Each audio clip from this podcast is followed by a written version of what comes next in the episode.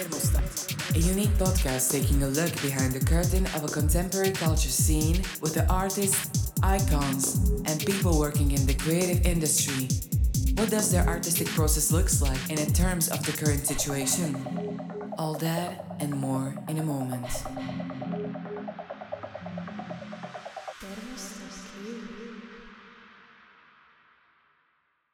Hello, guys, and welcome to our podcast channel Thermostat Q. Today's episode will be very funny and in techno mood because our guest is very talented DJ and digital content creator and one of the greatest techno producer and art soul I ever know. Bad Boombox, welcome. Thank you, thank you, thank you for uh, taking the time. I know it's late for you over there. It's uh, early morning here in LA.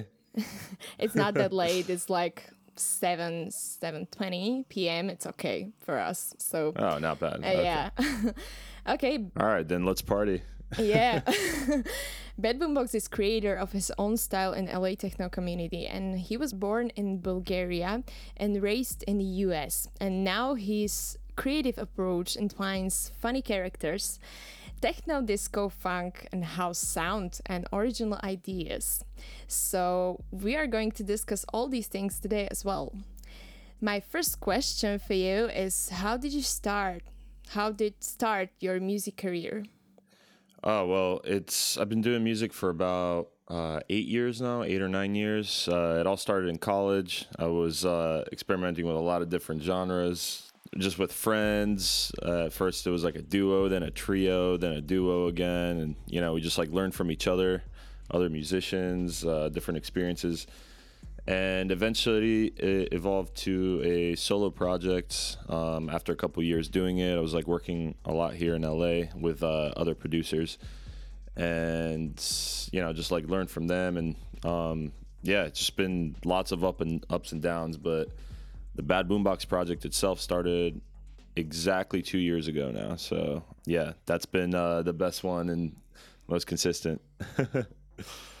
I mean, on TikTok, it's an explosion, kind of. So yeah, actually, in one of your latest video with your uh, tattoo experience you have on YouTube, you mentioned that your dad was collecting some tapes with a lot of dance music, like Technotronic, Unlimited, Modern Talking, and mega mixes from 90s. So did that influence you in your passion for the dance music and your production? Yeah, like I said, I, I grew up listening to these tapes. My my dad just had this like box of tapes in the house and a really, you know, no pun intended, but a really bad boombox that was uh, in the house, and I would just like play the tapes on there, and yeah, kind of that kind of fueled it. You know, it went on to you know my parents being like, yeah, play some music in the house, like let's like dance, like once a week we would just like have a dance off, and yeah, it kind of grew inspired from that, and now this point in my life, I'm revisiting that in a way. So it's uh, really exciting to be able to like showcase that in a public place. So That's great. it's good. Yeah. Um, who is Bad Boombox? Bad Boombox is just a just an alias, just a name. It goes back to like those tapes, and yeah, it's a little bit of a mystery. We'll see, see what happens with it. Okay. yeah, because uh, you have like some characters and like it's your sign. I think it's very very specific. That's why I'm asking uh, who is Bad Boombox. Like, it's kind of personality for you, or it's just a project. It's uh well, I've taken it on to it being my entire identity now. people pe- yeah. people refer to it as just like my name, like a, they like call me that in public, so, you know. Uh I I like it. I embrace it. So uh, definitely I'll definitely be Bad Boombox for a long time. Yeah. And uh, what's the idea of the name? so the name came from actually I hit up one of my friends that I used to work on music with. His name is Alex, goes by Izzy Perry, super talented producer. We used to be in a duo and he was uh, I was more like the technical production side. He was the uh, like uh, like lyrics and ideas and all that. And so I hit him up. I was like, "Yo, I know you have a a whole uh, thing of notes on your phone uh, with like cool alliterative things, just like can you send me a couple of those? Like I need, I need some inspiration. And he just sent me all these things that rhyme and, and uh, yeah, I was like, wow, this bad boombox one that that kind of makes sense, you know, with the whole like cassette tapes thing. So yeah, I wish there was a more profound story, but no, it's great. he was I there mean, from the very beginning, collaborating as always. That's great. That's amazing. because I, lo- I love it. It's long, but it sounds great when you say like bad boombox. It's it's yeah, the triple beat. yeah. yeah. Uh, actually, can you say something? Uh, because you were talking that you had a lot of uh, co-production and uh, working with the other producers. Can you say something about your previous project before the Bad Boombox? Yeah. Um, so besides the solo stuff, I was doing some solo things under a different name while I, you know, figured out how to do the solo thing on my own. But before that was uh, our duo was called Free Slice. And we had we were doing a lot of production for other people, like doing uh, remixes, and ended up doing um, some Netflix movies, just like doing composition for it, and uh, you know some background music, and yeah, that that's where we got all of our experience. So yeah, it was more of like a uh, kind of like French house meets like LA pop um, project, like you know, very house inspired, and yeah, just carrying over a lot of uh, a lot of the original ideas that we had from way back in the day, from the college days. So yeah, it was a it was a it was a fun project, and we did it for a couple years, but you know, eventually had to move on, Yeah. do like solo. And you were schoolmates or just friends? Yep, we met in school. We met at university, and uh, at one point it was a trio with one other guy from our friend group, and all like musically inclined. So decided to come together and uh, make it into a make make it into a whole project. Great. yeah, that's amazing. Uh, actually, was working in the music industry or making music uh, what you always dream of doing in your life? Yeah, somehow or another, and you know, I've heard a lot of roadblocks along the way. Um, you know, especially here in the states, it's like a very like you're kind of discouraged from like the the creative things uh, from early on. It's like you know, just do stuff that makes money, like business this, business that. So yeah, yeah, I've uh, hit a couple roadblocks where I've I've I've quit completely, but uh, you know now I'm back. So um, Yeah. and now it's something's finally working. So That's great. So you're Yeah. just working on on your projects right now, right? yeah, now it's only only Bad Boombox. I made a promise to myself that you know I'm very like ADD and just uh, like to start new things, but Bad Boombox will be until that's like a huge thing and I can live off it.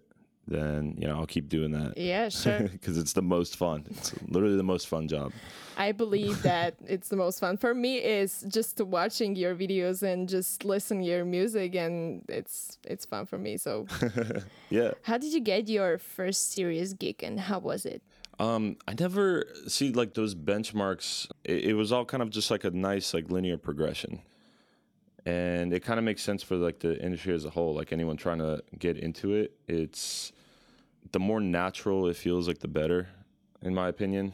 Like I started in in university, I was doing college parties and then it went on to doing local bars and then local clubs and then like the the city clubs uh, this was in washington d.c and then yeah and then from there then you know i took a break and covid hit now and so now, now i'm starting a little bit further back but working working my way up again you know start at warehouses move up to clubs and you know, we'll we'll see what happens next. But yeah, it's just like this steady evolution. Is uh, it feels the most natural. I'm never nervous on stage, and Yeah. From college to warehouse, yeah. sure. yeah, yeah. I like the I like the intimate places too. It's uh, it's really good energy. It's all about it's all about the fun, right?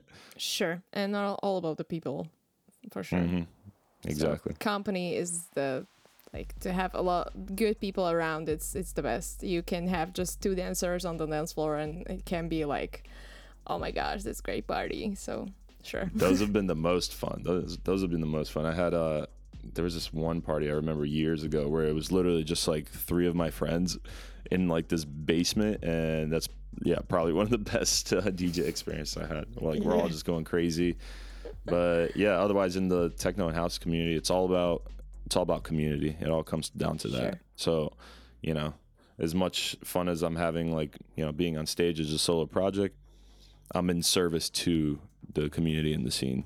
Like that's the that's the purpose. Yeah, sure. I agree. I mean, we are doing uh, our thermostat things and uh, not only the podcast, because the idea of thermostat first was uh, doing parties, like private parties for our friends. And uh, yeah, it was like that, like three friends uh, in an old house in the small village here in Slovakia, and uh, just playing a lot of techno and also your tracks. So and people were like uh, like out of control, and it was amazing. Like uh, the lights there and everything. Yes, yes, I yeah. saw some videos that you sent me. That's uh, um, it's really exciting to see.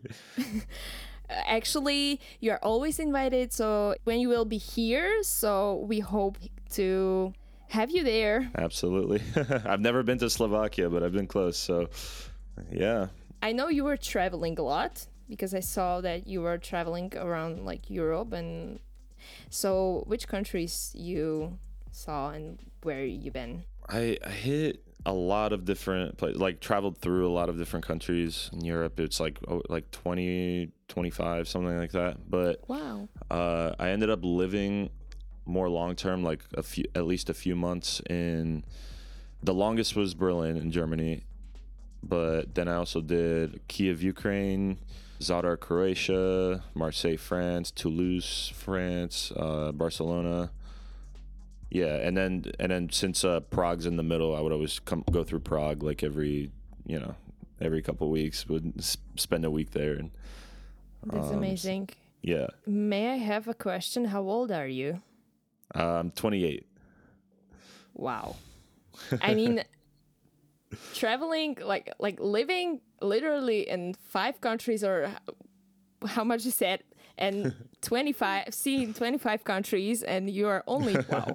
I mean, it took a few years, yeah, but uh, I I, started I know yeah. started the trip when I was 25, I think, yeah, and until the until until coronavirus, uh, yeah, it was like two two and a half years of just with a backpack on, and a lot of times I was Yeah. like hitchhiking or couch surfing, and it actually that's what inspired this uh, Bad Mugs project in the first place. It um like at that point when I started the trip, I uh, I had like fully I was I was still living in LA and I was like disillusioned with music like it was all like Hollywood and it you know it made me mad and so I, I had fully quit until my trip to Europe and I started going to Yeah. clubs there and I was like really inspired again and decided to start it back up. yeah So fresh air for sure exactly, yes, exactly. And like just seeing the culture, you know, it's like it's very it's very different um how it's treated in Europe as opposed to um you know on the west coast of the United States.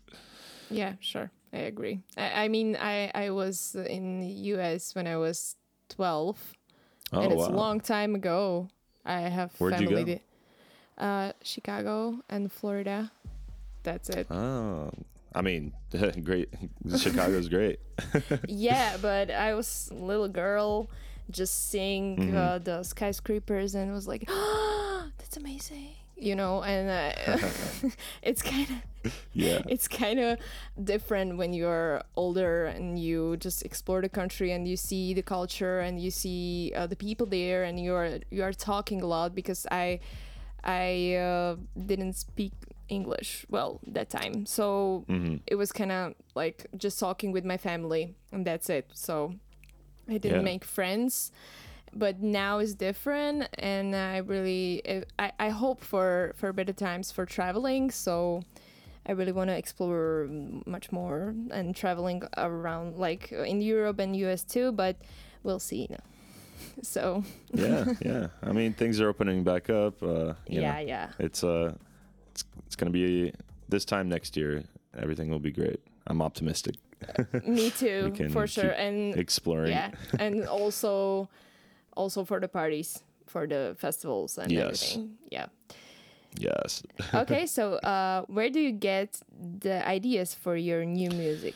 Well, I uh, lately it's it's kind of come down to a system. I I have to I have to work very fast, like just so it just all comes from one stream of consciousness. Sometimes it helps if I uh, stand up, you know, because it makes sense, right? If you're making dance music, like you should kind of be moving around. I, I find that it helps a lot, and uh, a lot of times, especially the most recent EP that I had on uh, Fantastic Voyage, shout out Justin Jay. It was more of a, I would find some really, really obscure sample that I can play with.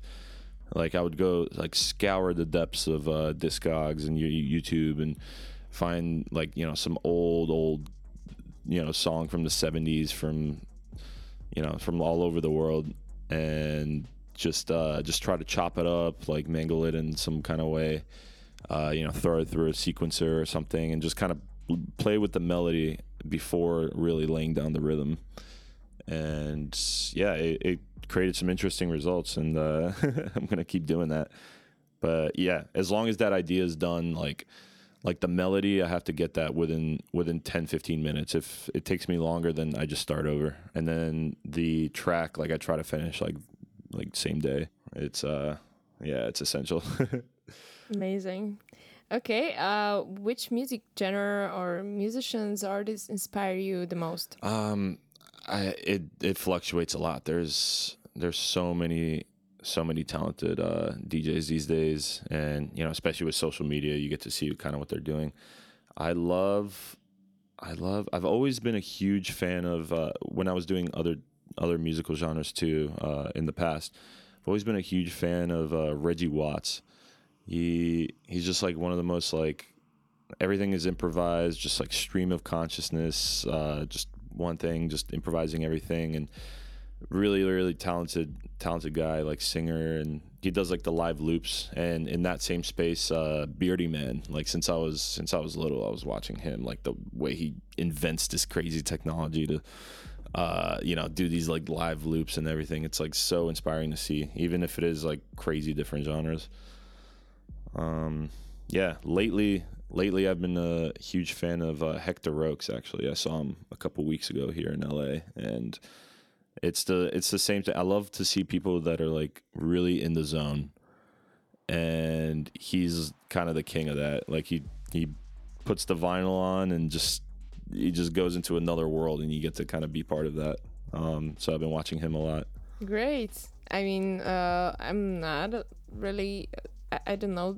I know Hector, but I don't know the the others. But yeah, I mean, it's really good if you have someone like you can see that they are doing something amazing, which you really appreciate, and you can learn from them. That's that's amazing. Okay, uh, what could we find in your playlist right now? Yeah, so I have I have a couple tracks from this British producer Ewan McVicar. He's uh, super talented in the acid house genre. Um, I always love his productions. Uh, on the more techno side, uh, I've included a lot of uh, besides you know Hector Oaks, um, VTSS has had some uh, really good releases lately. Um, I always love playing her stuff.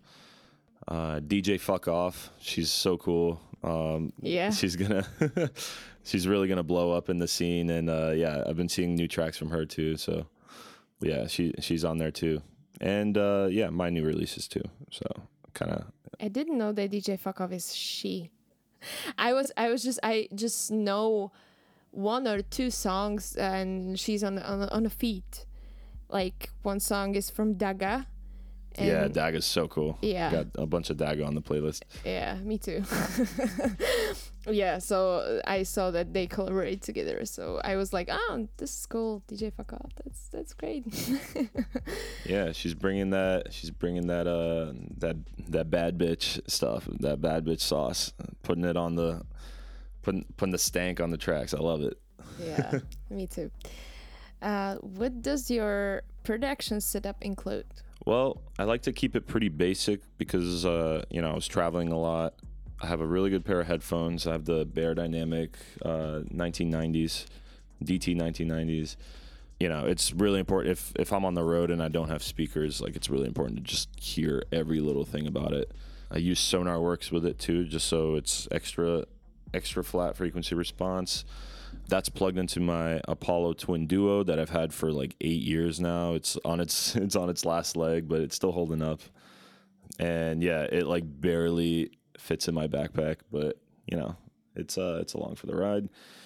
And yeah, just like my my old MacBook, I'm gonna have to get the new one soon. But yeah, everything goes through that little hard drive with it. When I'm here at home, for now, um, I have a Native Instruments Control MIDI keyboard, and yeah, I just use that for the for the melodies and the and the loops. But yeah, I like to also when I'm at home, I have a pair of Genelecs. They're like the really small ones uh, for studio monitors but I love how accurate they are. Maybe one day I'll, get a pair of Adams, but you know, for now, that's all that can fit in my in my suitcase. So. uh, the last album you've produced was uh, Frequent Flyer. How did you come up with the idea for the album? It's album and EP or EP? I'm sorry. Uh, I think it's it's EP length, but with the extra remix on it, I guess it makes it album length. It's uh yeah, it's a, a, I guess a long EP. We call it the EP, but okay. okay, and what was the concept created before the music production? I didn't have a concept. It was very. It, it was just an experiment. This was a year ago now, or over a year ago, uh, when my when my meme started taking off. I got a message from a guy I used to I was, following a lot Justin Jay, who's super talented producer, just like and really good teacher, like can just unlock parts of people's minds like by asking the right questions. And so I was talking with him. I had one conversation with him, and he helped me just like explore and just get weird with it and experiment. And actually, you can you can see the musical evolution of my of my music before I had the conversation with Justin and after. So I owe him a lot but he helped me really just he's like yo man just get weird with it. Go deep. Let's see what you can come up with. Like i want to see what uh you know what what kind of crazy ideas are floating around out there. So that's where i started sampling like the really old music that i was telling you earlier about. At first it was uh the track rosa i think that was the first one i made that was it was an old it was from 1980, Kazakhstan, Rosa Rymbaeva. She's uh, super talented, and uh, I sampled her like one of her hits, and just chopped it up, mashed it up, and uh, yeah, it like ended up pretty good, like kind of like this like housey version. And yeah, then all the other ones started coming from that. It was all from countries that I wanted to visit, and that's why we called it frequent flyer because you know I was traveling a lot, but not to the not to the places from which every every track on that EP is a uh, sample from something weird, and I would like to visit all those places. I mean, that's that's a good start. Yeah. to release an EP and after that, I'm like, okay, yeah, I will visit that country there. Yeah, yeah. Sometimes you make the plan that way. Yeah. And yeah, it like kind of forces you to do it. I have on the EP, I have uh, so I have Kazakhstan was the first one. Uh, there was a song from Brazil, a song from Lithuania, a song from South Korea, and a song from Indonesia. Wow. Yeah. That's a lot. I mean, and uh, yeah. uh, Kwang is from. That's uh, Kwang is from Korea. Yeah. Korea. Okay. Mm-hmm. South South Korea at the at South the time. Korea. Okay. Wow. Great. Okay. What was the biggest challenge with this EP production wise? Uh, production wise, it was it was right when I had that conversation with Justin. I was still doing a lot more like house and tech house at the time, and I wasn't very, I wasn't like very passionate about it. I just know I could do it. And then you know, Justin helped me kind of like explore and you know do a sound that's like still more true to me, but yeah, there's this over the past year. So that was a year ago. Over the past year, obviously my uh, my taste in production has like evolved a lot. I've sped it up a lot. I've made it a little bit darker, so the struggle with the EP was to I was always worried like is this like a consistent sound? Does this does this sound like Bad Boombox? Does it sound like something I would make? You know, given this uh, evolution, you know, the tracks being almost a year apart. And but yeah, then Justin reassured me. It's like, dude, it just it sounds like it sounds like you, you know, you really went in on it and uh, explored it. So that's what matters, and people are going to be able to tell. So don't worry about that.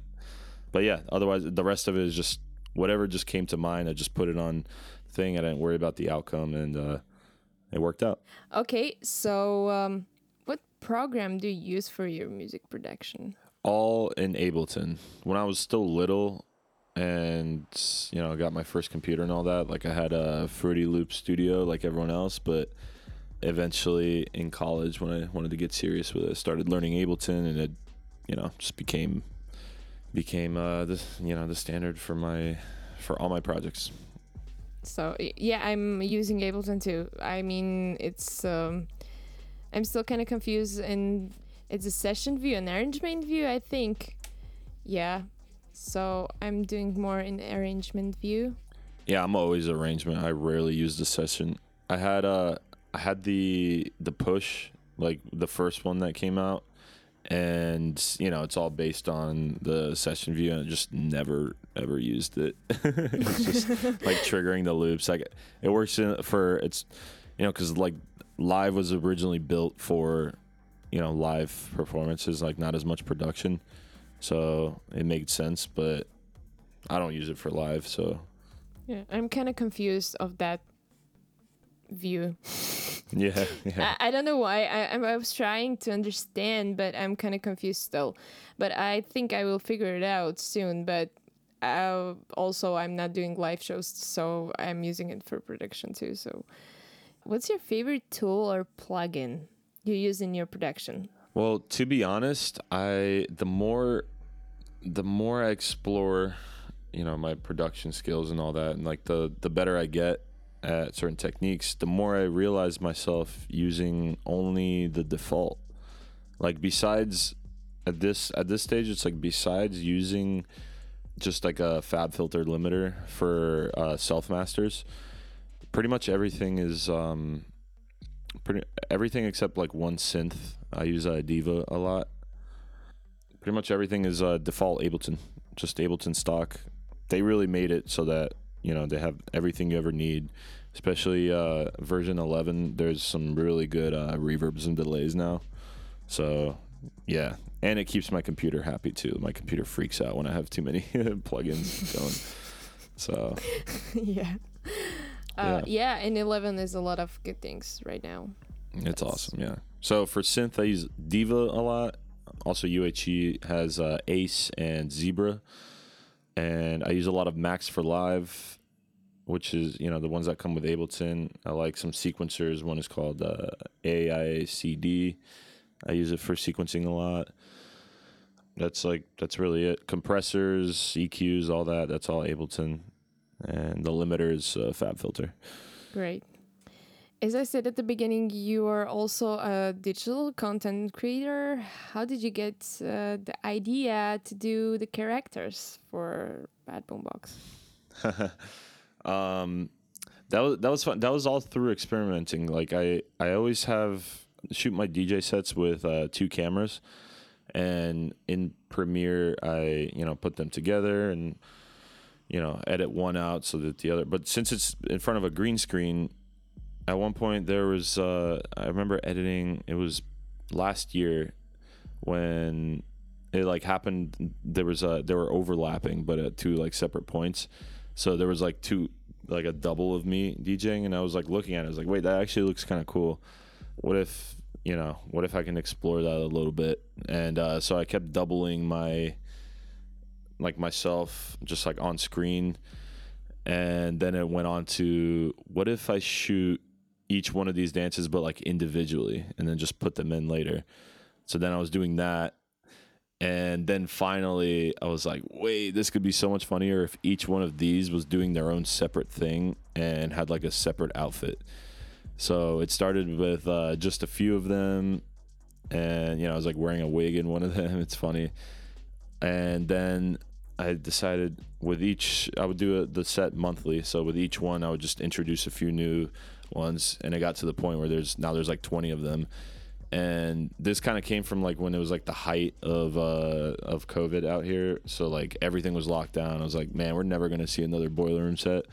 So why don't I just like make my own and just have this kind of like party of like clones behind me?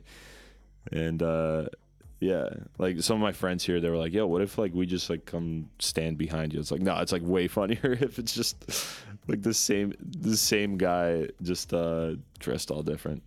Um, we'll see. We'll see how long I keep doing that, though. I do want the project to evolve a little bit.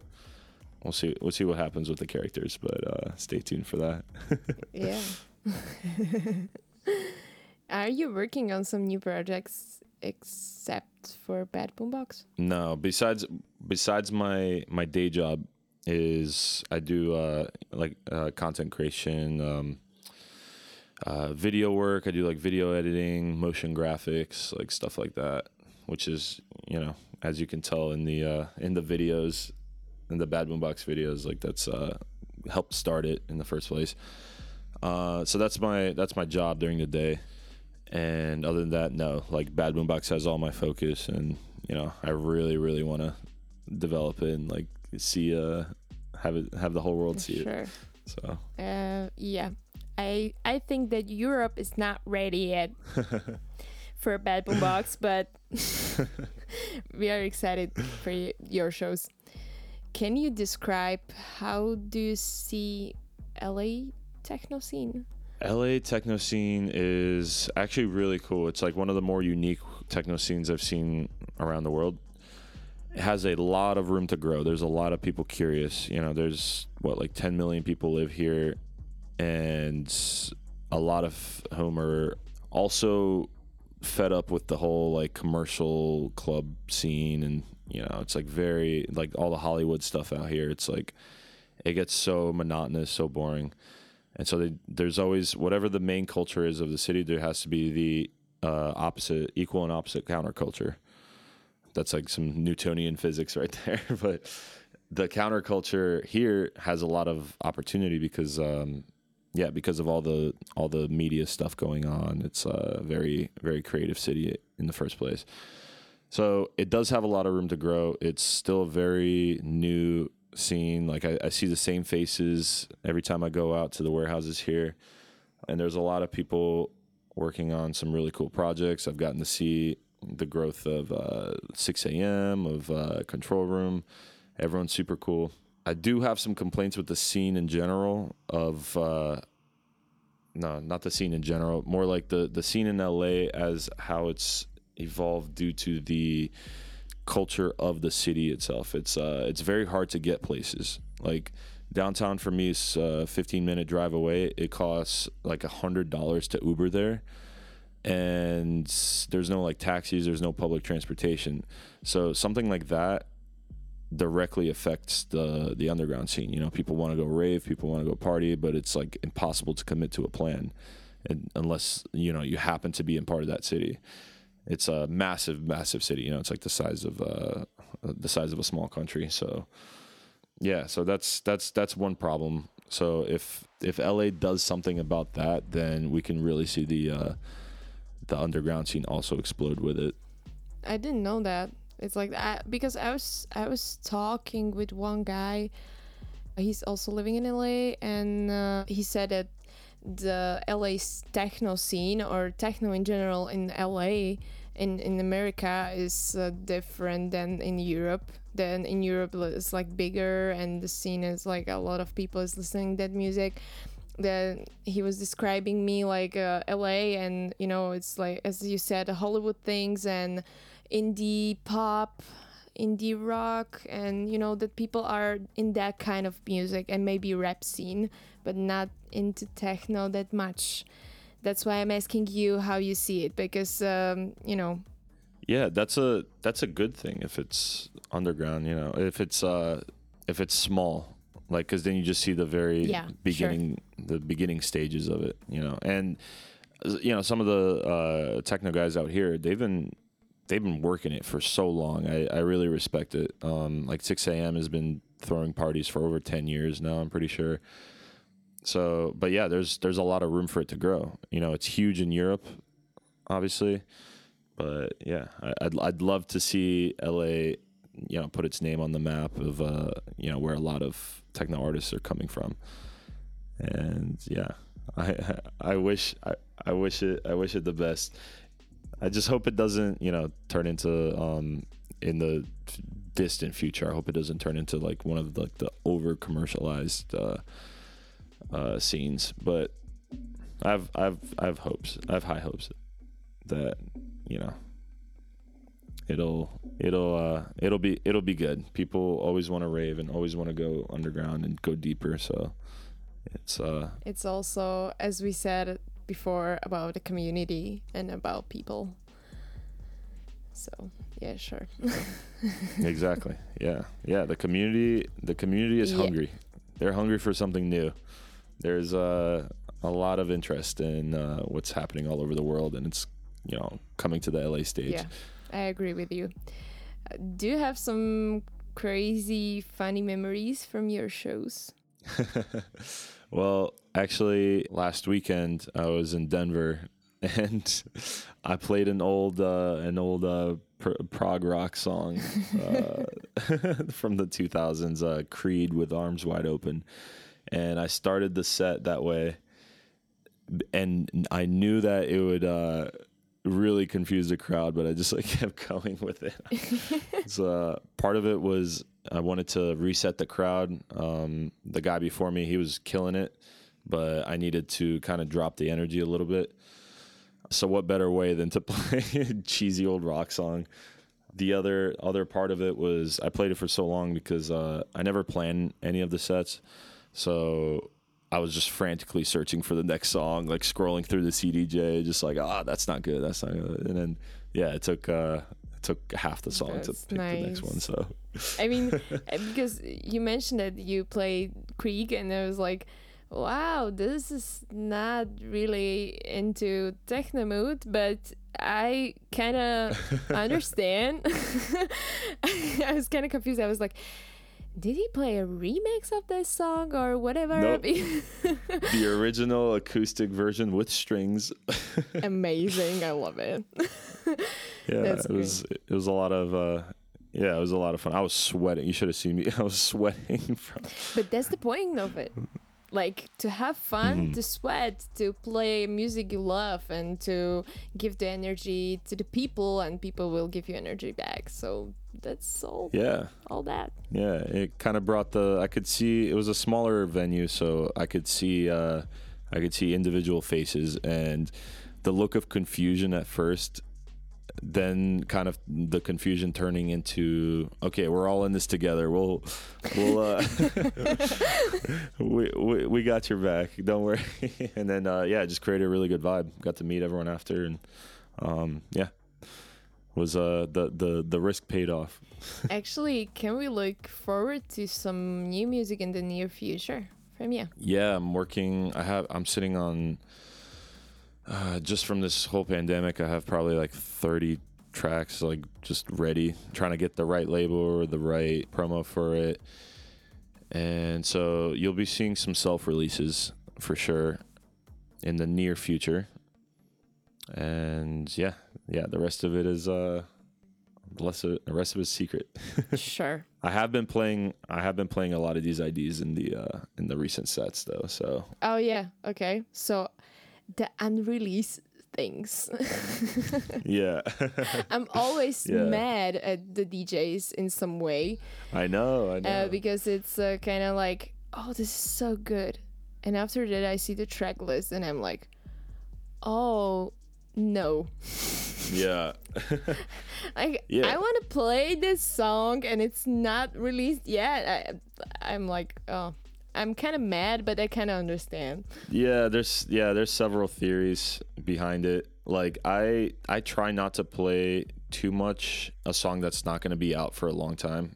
Like if I if I play an ID and you know I let it play out and all that, like you know in the in the height of the set, it's going to be something that's you know coming out within like a month or two or but you know sometimes at at the same time I do see how DJs do want to test out their productions. You know, a lot of the times they're they're traveling and you know they only like made it on headphones, Sure. so they want to hear it on club speakers or they want to hear you know the demo, like how the crowd reacts to it.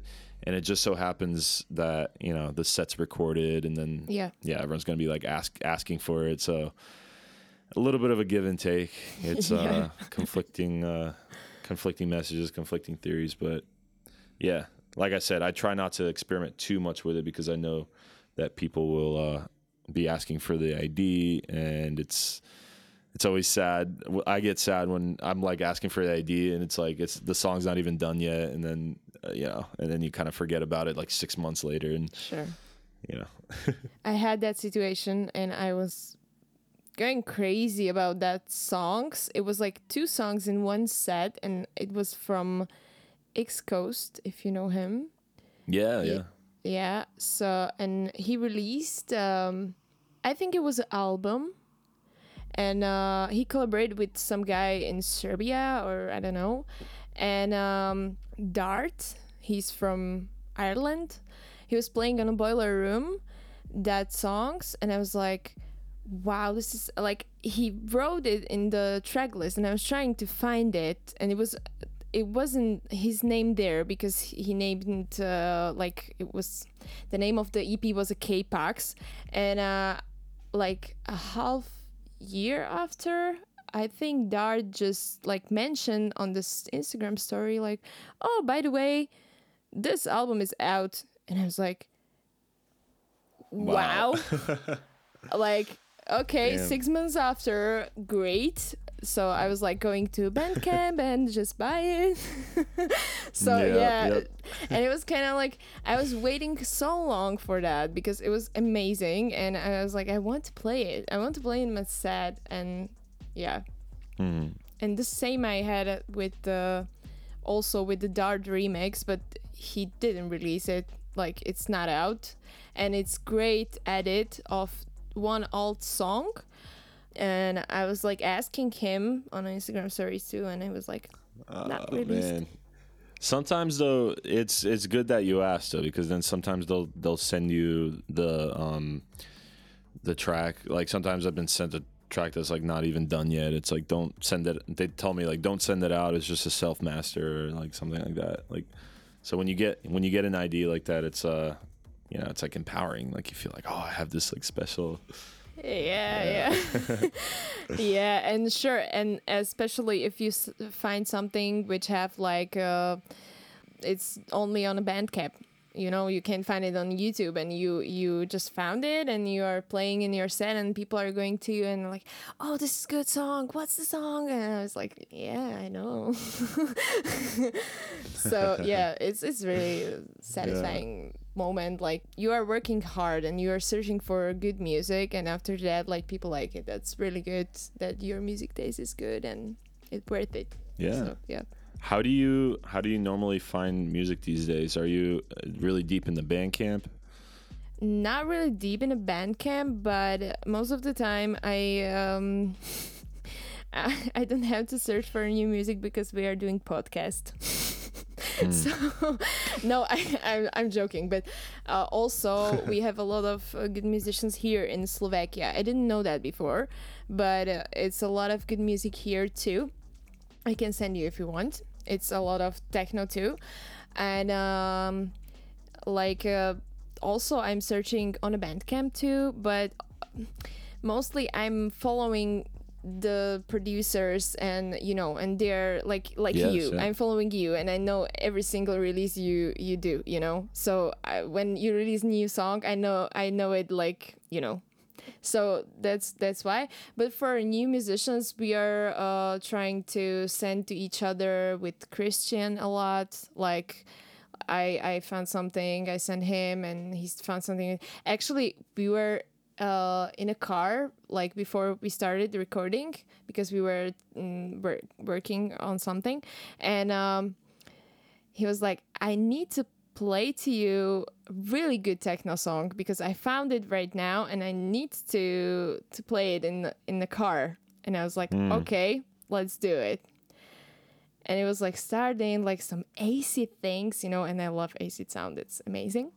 And it's like, oh, that's exciting. And I was like, I, I expect some classical techno kick, you know, and like, and when it comes, it was like huge and a massive kick. It was like double or whatever sound. And I was like, and I started screaming Wow. in the car, and I was like, "That's awesome! That's amazing!" And I love it, and I need to play it on my set.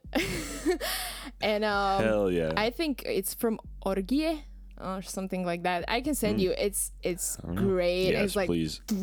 oh, it's massive. And I was like, wow, where did you find it? And he was like, you already had it on your disc, but you didn't know that. Oh no. and I was like, okay, bro. I have to check it, and then I because I have a lot of playlists from him on my disc is like Crisco playlist, and I was like, Yeah. okay, I have to little listen to that music because he has a really good taste for like in general for music. So Good.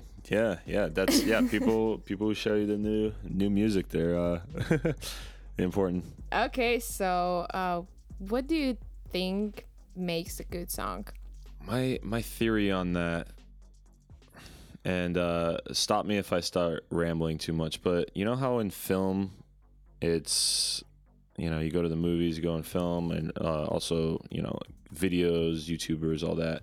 It all comes down to story.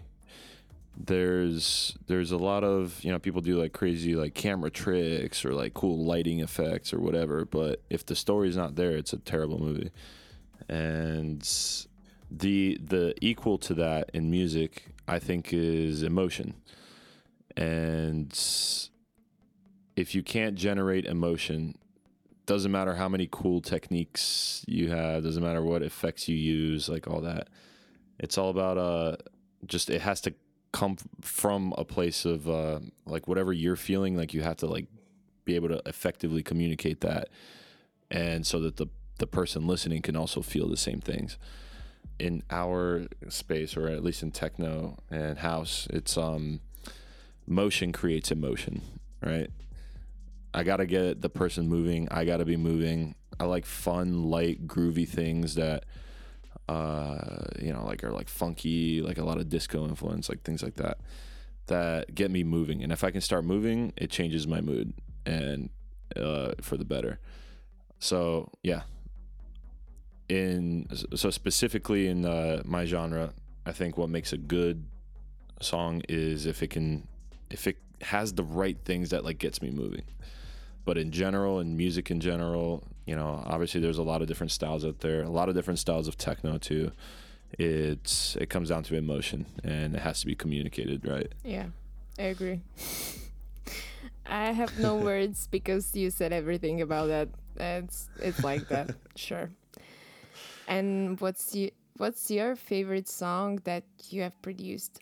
my favorite right now uh, i don't want to there's a there's a couple new ones but the of the ones that are out i love what happened with uh, phytoplankton. It's on the fantastic voyage ep it it was just such a i remember it it took so little time. Everything just came out so right uh, with like the sample and with uh, just like creating these like cool like atmospheric effects that made it kind of feel like it was underwater.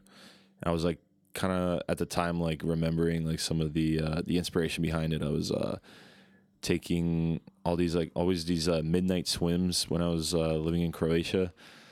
And it's just like you know, just seeing the moon and the stars, all that like reflecting thing, it just like got me in like a certain mood. And I think I was able to capture both the underwater feeling and the uh, subsequent like dance party like afterward like all in one song. It just came out naturally and i only ever did like one edit of it and uh you know just sent it off. So yeah i really really love that one. Yeah, that's uh phytoplankton that's amazing that you, um, sometimes you don't have to think about it. Just it's going naturally, and yeah, it's there. in general i mean that's uh i feel like that's like how how to work on music too on dance music specifically as well it's like if it has to come out fast because then it comes from the gut. If you overthink it, then you know. So I can't. I try not to let myself overthink it. Just like if it takes more than a certain amount of time, like I just sometimes I even delete the project. I don't even like. Yeah. I understand. Yeah, sure. Uh, actually, what's the hardest thing about the music production, in your opinion? Um, well, yeah, just going right off of that. It's uh, the hardest thing is when you've, you know, you get into this groove, and when you hear something good that you made, and if it's good and the loop sounds good, it's just so tempting to just listen to it again. But with each one, with each you know re uh, re listen, each time you listen to it, it like your ears adjust to it and then your ears start lying to you and then your brain starts lying to you and then you don't know who to trust. You can't trust your ears anymore. Like you know like the music memes they're like trust your ears bro. Well sometimes you can't because uh, it, it sounds completely different. And so that's the biggest challenge. It's like getting it done fast. Like learn all your shortcuts like learn your uh, come up with your own system of just like getting it done fast so that you can it, it can feel the listener it's a service to the listener because then they can feel that it came from the gut. They can feel that it, it came from one stream of consciousness and not like something that you worked on for months and just kept adding little things you know so yeah that's the that's my biggest challenge at least. Okay uh if you could work with any artist of any genre who would that be? If i could ah, man. Uh, for that for that question, I don't I don't really have a uh, a good answer for it because there's just like I said, there's so much talent and so many different things going on. It was in terms of uh, for a for a visual experience um, slash back to back experience. I would love to do a set with Partyboi69. Obviously, he is he is the man uh, you know, I'm I'm very much inspired by what he's doing. He's doing really cool things. Um, but yeah, otherwise, we'll just see. Like in terms of collaborations, it would uh, we'll see what happens. Actually, what is the the biggest struggle you have related to promoting your music? I explained a little earlier with uh, how Justin Jay like kind of helped me um, kind of helped me like explore the actual music I wanted to make. And but like at that point my you know like my TikToks, my memes were already kind of taking off with some of the music I already had released. I had a lot of uh, tech house that you know it was like really fun to make, and like the guys that released it, like they kind of helped. They were there from the very beginning when I had like two followers, right? But the the music itself like wasn't quite me and you know I was kind of just producing what was cool at the time. One of the struggles I have right now is still from that, like from a year ago, two years ago, when like I had all that music out. There's still, you know, people like uh, either re-release it or like tag me in something that's old and or like re-promote like those like older songs and uh, which kind of I'm I'm very grateful for. Obviously, I love when people play my music, but uh, for the new for the new stuff and the new sound that's more authentic to like what I wanted to do in the first place. It kind of uh, it kind of conflicts. It um it competes with itself. I understand. You know. Yeah. Yeah. Like there's so much there's so many like cool like labels I want to work with and they I feel like they like look at look at my old stuff. They're like, "What is this? Like, this doesn't fit." It's like, no, no, no, it's not. it's a, it's just a, it's a different vibe. You know, it's not good or bad. It's just like a, you know, never for any uh, aspiring artists listening. Like, don't ever regret like what you're doing in the moment. Just just finish it, put it out. But yeah, it just takes when you when you try to rebrand a little bit, it takes uh it takes a lot of effort. So currently currently struggling with that, but it'll uh, it'll work itself out. Yeah, I understand. It's kind of we were talking with Christian too. Like he was thinking about to remake his old album, and I was like, "Don't do that! Like, please don't do that." Uh, I mean, I know why, I know he's struggling with that because the sound is better right now. Like with his new album, it's it's much better, and you can you can hear the the process and the progress and everything he was working on, and um, but you know, like I was like kind of, I said to him that maybe it will be a step back if you will do that. So like, uh, and he was like, yeah, but, and I was like, okay, it's your music, but I, I know why you are thinking like that, but I think it's like going forward is is better and like uh, do some new stuff, you know. So yeah, Yeah, But yeah, I know you were talking about different thing, but this is I think no, kind it's of uh, yeah, it's the same. It's um yeah, you're revisiting you're revisiting your uh uh what you used to make, but like that's that comes from the thinking of um thinking that like you have in your head you have a limited amount of ideas, right? But it's it's not like that. You just each one just keeps getting better and better. So the more you can do the new stuff, the more it just like helps you. And it's when you like get stuck like like trying to fix or edit something, it just always, for me at least, it always gets worse. So uh, I, I try to just instead of like fixing the track I made a week ago, I'll just make a new one.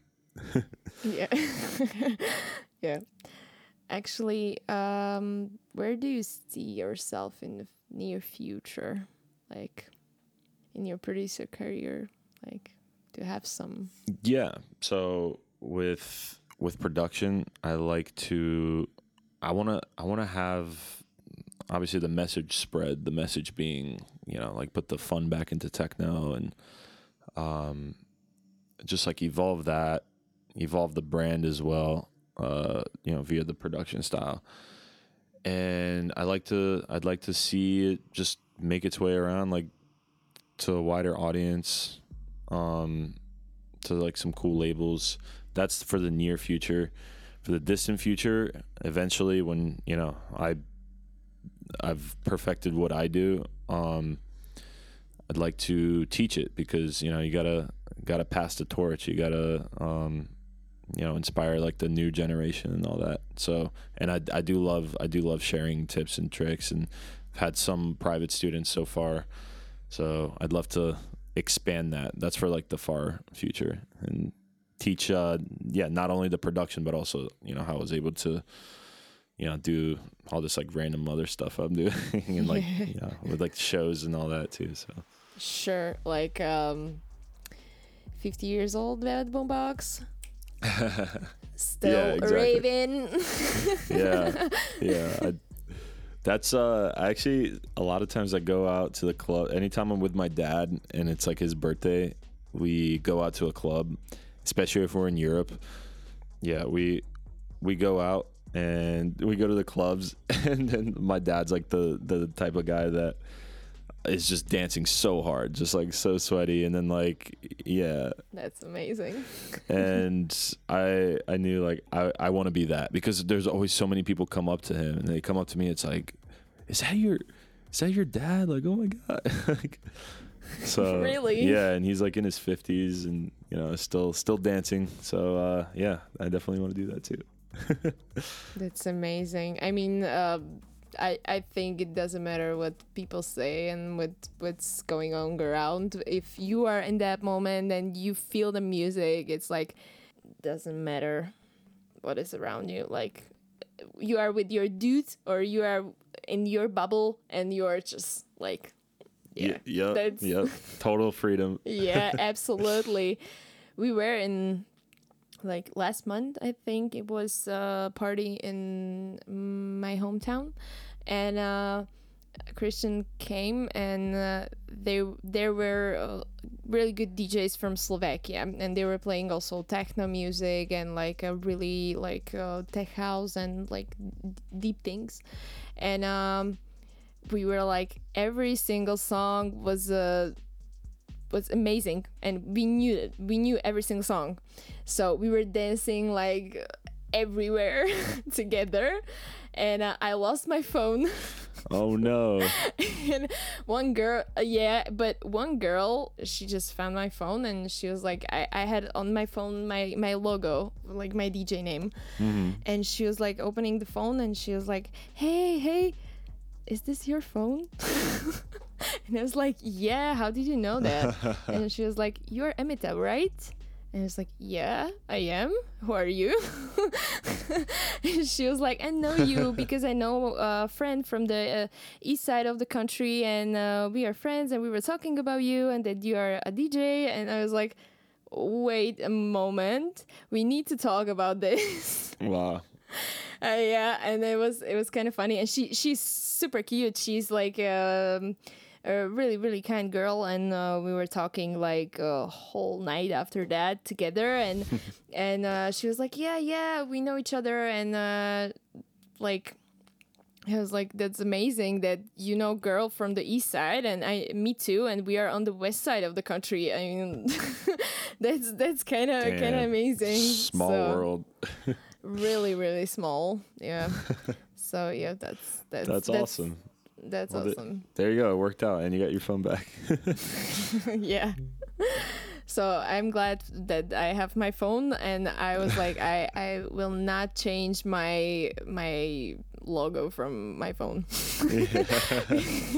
because Yeah. it saves my phone so yeah actually speaking of music and speaking of music industry what is the one thing you would like to change in the music industry I've seen I've seen the evolution of a lot of different genres after being in it uh, several years now, and what always this is across all genres. Like what I notice um, starts as like a very organic, like small project uh, that turns into a small community, that turns into a bigger community. Eventually, there's this peak of it, and when it starts to go down, is like when the sound becomes. Uh, a lot of people start copying it and it becomes very commercialized and it happens in uh, house music all the time happens in techno all the time in like the local communities and i don't know the solution to that but it's like something about our current system it just like doesn't work i've i've noticed the genres have so much more longevity in uh, certain places i've been around the world like uh, certain european countries here in la it's like the absolute opposite example of that. It uh, you see something good that starts organically, and then it just becomes it's a business, right? And it becomes uh, so just standard and stale, like very fast. And um, yeah, just like the money side of things, like tends to kill the kill the spirit of it. And so when yeah, yeah, it's because people like the system we have here, like people like need to survive and need to like you know just like be better than everyone else. And it becomes like it becomes dependent on that. And like the music loses the flavor versus other places. I see uh when it's kind of especially especially like underground techno like when i was living in berlin it's like very un, like anti-capitalist. That stuff eh, the music ends up living forever you know they play you'll go to a club they'll be playing a record that's 25 30 years old and it still sounds like authentic so um yeah, so something about the system, man. Like fuck the system. I agree with you. I mean, uh, the the real truth is that the money changed the character and money changed everything, which is, uh, but not in the positive way, in the music industry. So yeah, I mean, uh, that's what I really appreciate um, about the independent artists that they are working on their music, and it's really hard to to pay for everything for tour for concert Exactly. for for music for Yeah. whatever because i um i i like one rapper from he's from from us but wait connecticut i think yeah. Mhm. and uh he's independent artist and he had a lot of followers. He's he's like kind of famous in the us but he's still independent. He's not signed and that's what i really appreciate because he did it from from his closet and from his room. He was recording his first things and uh posted on the soundcloud like for free. And now he's he did European tour twice. Wow. And uh, that's kind of amazing Who, who is because it? Who's like the artist? with Larry, Oh, I don't know. I will send you. it's no problem. but uh, I also we did actually the first episode in English was with his producer Oh, really? Dan Haynes. Wow. Yeah. Nice. He's living right now in Denver and I was talking with him about everything how they started. He they also actually started the college and he was also a college DJ before. Oh, yeah. yeah. And Yeah, after that, after that, he started like he was playing piano and guitar, and um, he was started like uh, learning to production, and uh, they met in at a college, and uh, they were just doing like a small concert for like bunch of people, you know, like the first first tour was like thirty people on like under the stage, you know. So and after that, in one or two years, he did a European tour, and it's amazing. I mean, I love his music because it's pas- passion in it and and everything. Like it's about his life and it's it's real. So that's what I really love about them. Yeah, That's good. Yeah. Yeah, it's good to it's good to see that going. Then. yeah.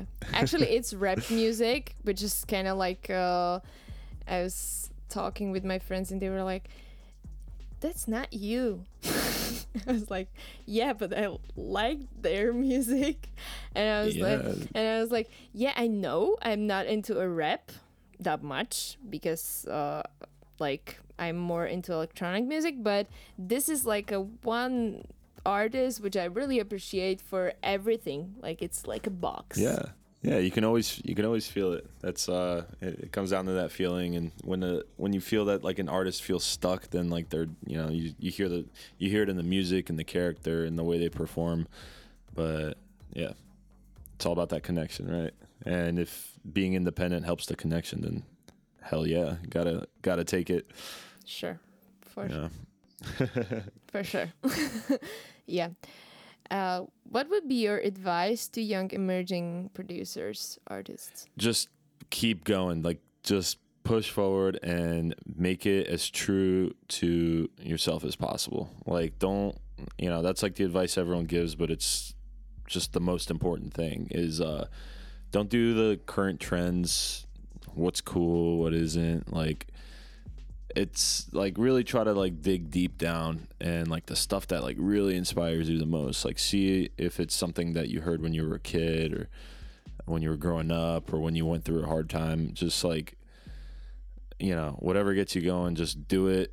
You know don't make the same uh same mistakes i made by just like tr- chasing trends like way back a couple years ago.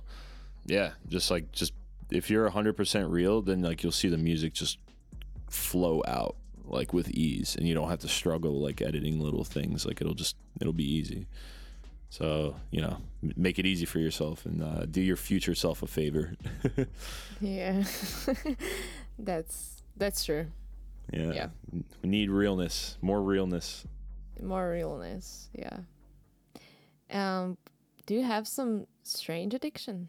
um that's a funny question oh man i i love i love just like getting really into like random new things and just like just doing it 100% lately the most recent thing has been uh this is only like a couple weeks old but i discovered the the power and amazingness if that's a word of canned sardines like the fish Okay.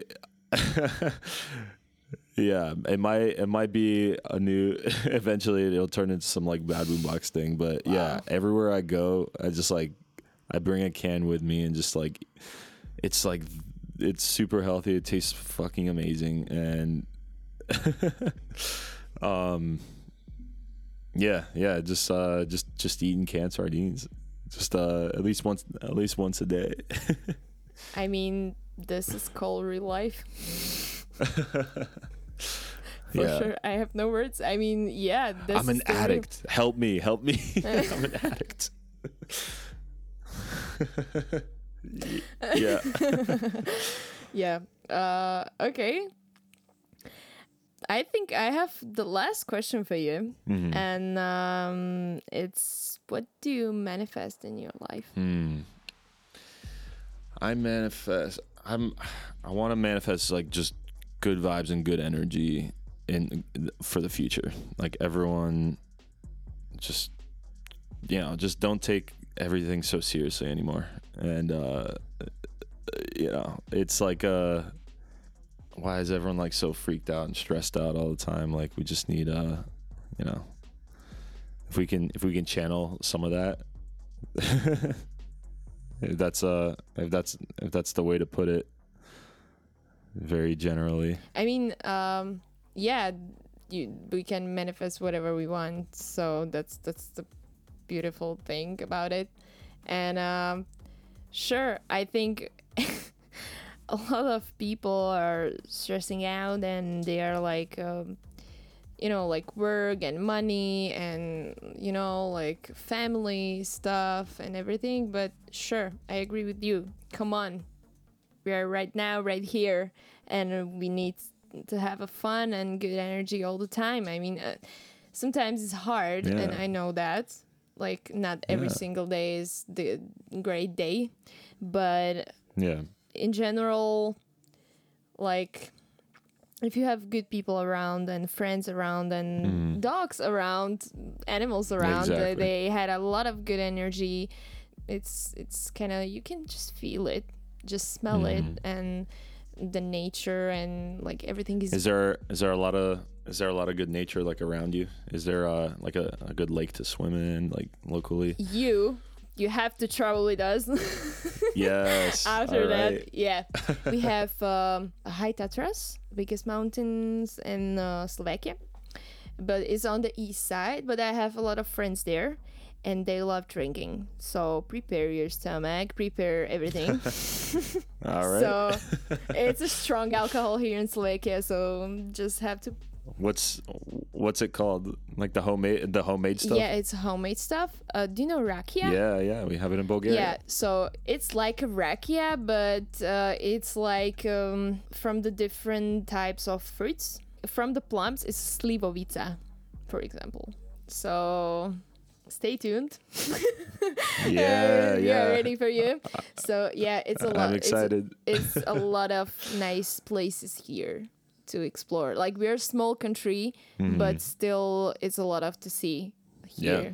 yeah a lot of that's what i that's what i love about europe so much it's like there's all this history and everything the us is still a really new country and uh you know it's it's cool but there's you know not a lot has happened so i'm excited and yeah your your show and your listeners are like the first to hear that uh i've decided to move to the czech republic so i will be there i will be there in several months uh just like hopefully hopefully covid doesn't mess things up but that's uh that's the plan and uh then we can then we can get some slivovica For sure.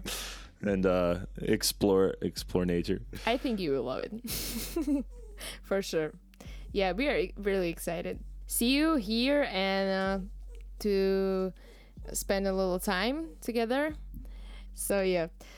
So, thank you very much. We are very happy that we could add you here with us in our podcast. And also, it was a great opportunity for us to talk with such a special host from overseas.